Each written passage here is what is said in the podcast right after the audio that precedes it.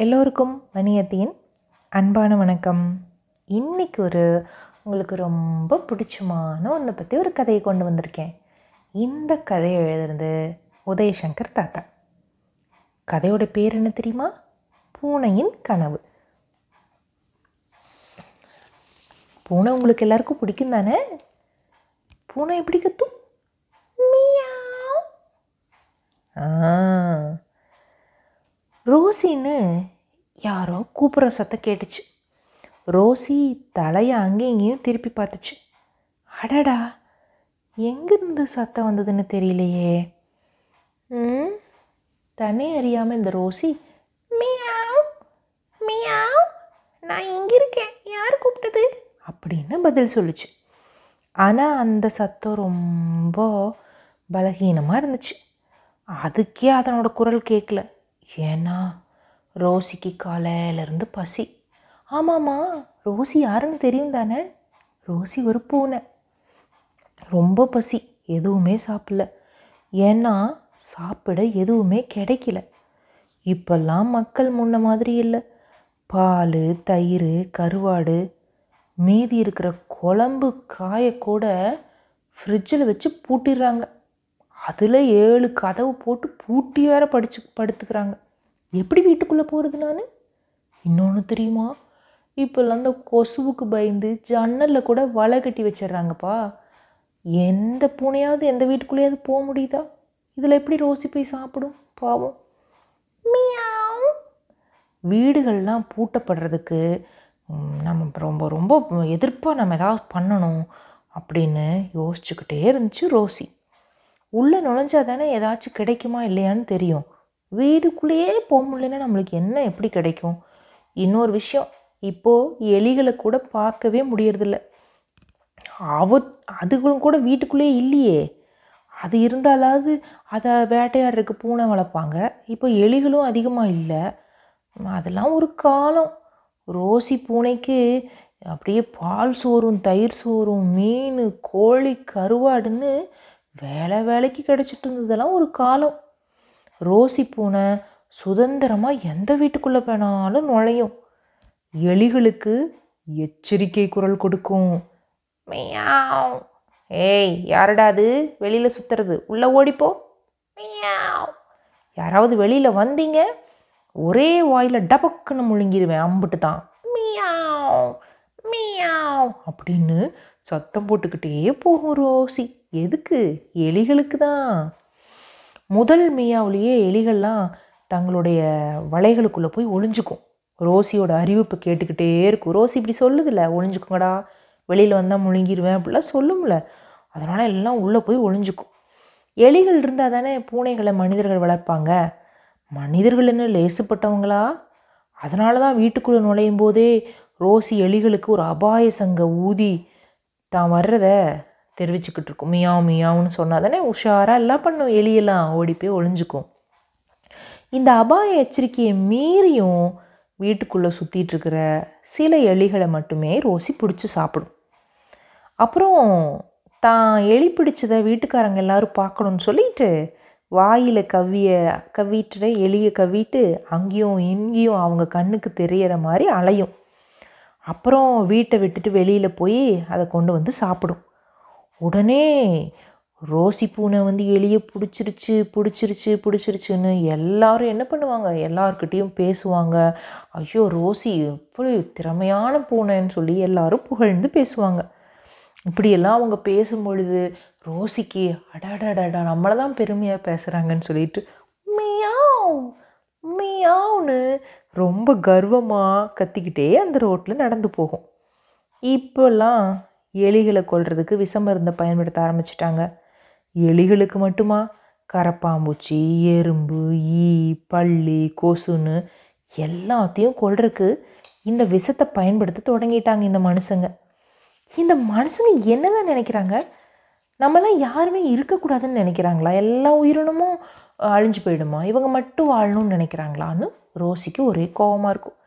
சரி இதை போயிட்டு நம்ம கடுவன் பூனைக்கிட்ட கொஞ்ச நேரம் பேசுவோம்னு சொல்லிட்டு பேசிக்கிட்டு இருந்துச்சு. அப்போ கடுவன் பூனை சொல்லுச்சு மனிதர்கள் அப்படிதான். இன்னொன்று தெரியுமா? அவங்க ஒருத்தருக்கு ஒருத்தர் அடிச்சுப்பாங்க. நான் இன்னைக்கு பார்த்தேன். ஒரு வீட்டோட டிவியில் பார்த்தேன். என்னமோ சண்டை போட்டுக்கிறாங்க தெரியுமா அவங்க? அப்புறம் அப்புறம் ரத்தமெல்லாம் வருது அடிச்சுக்கிறாங்க. ரொம்ப மோசமான மனுஷங்க.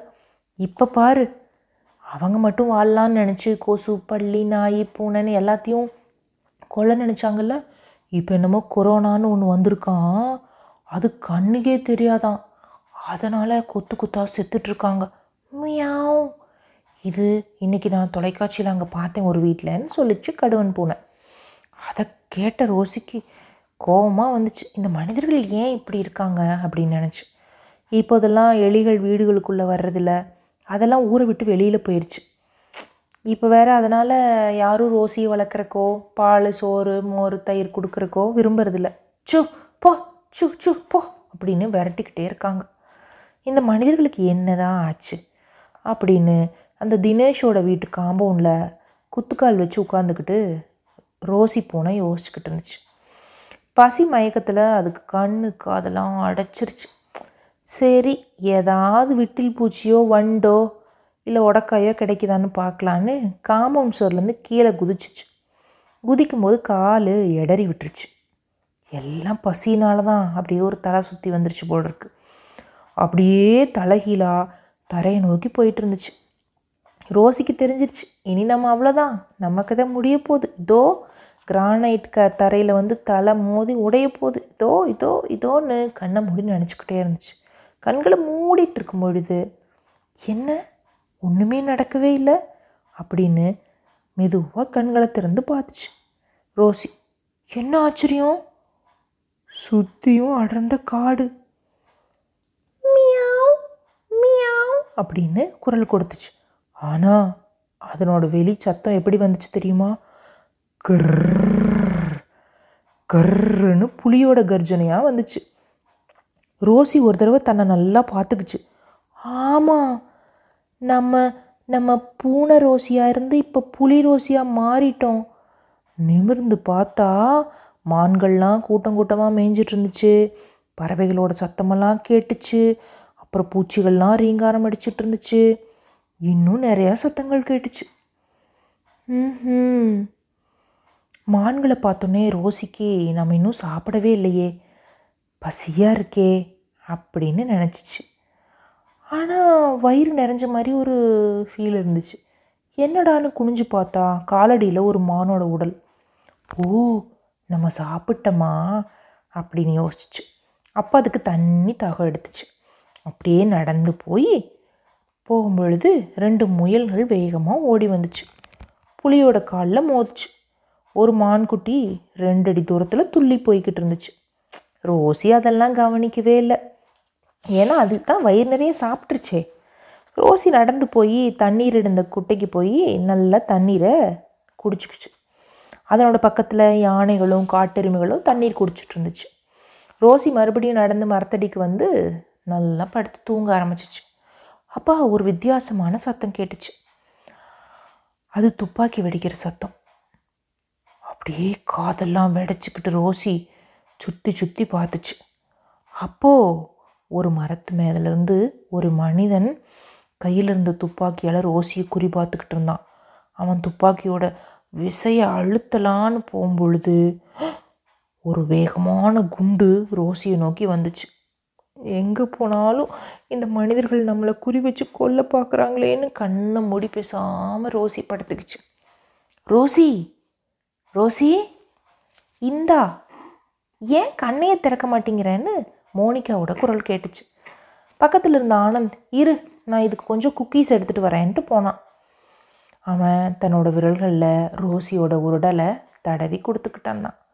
ரோசிக்கு மெல்ல உணர்வு வந்துச்சு.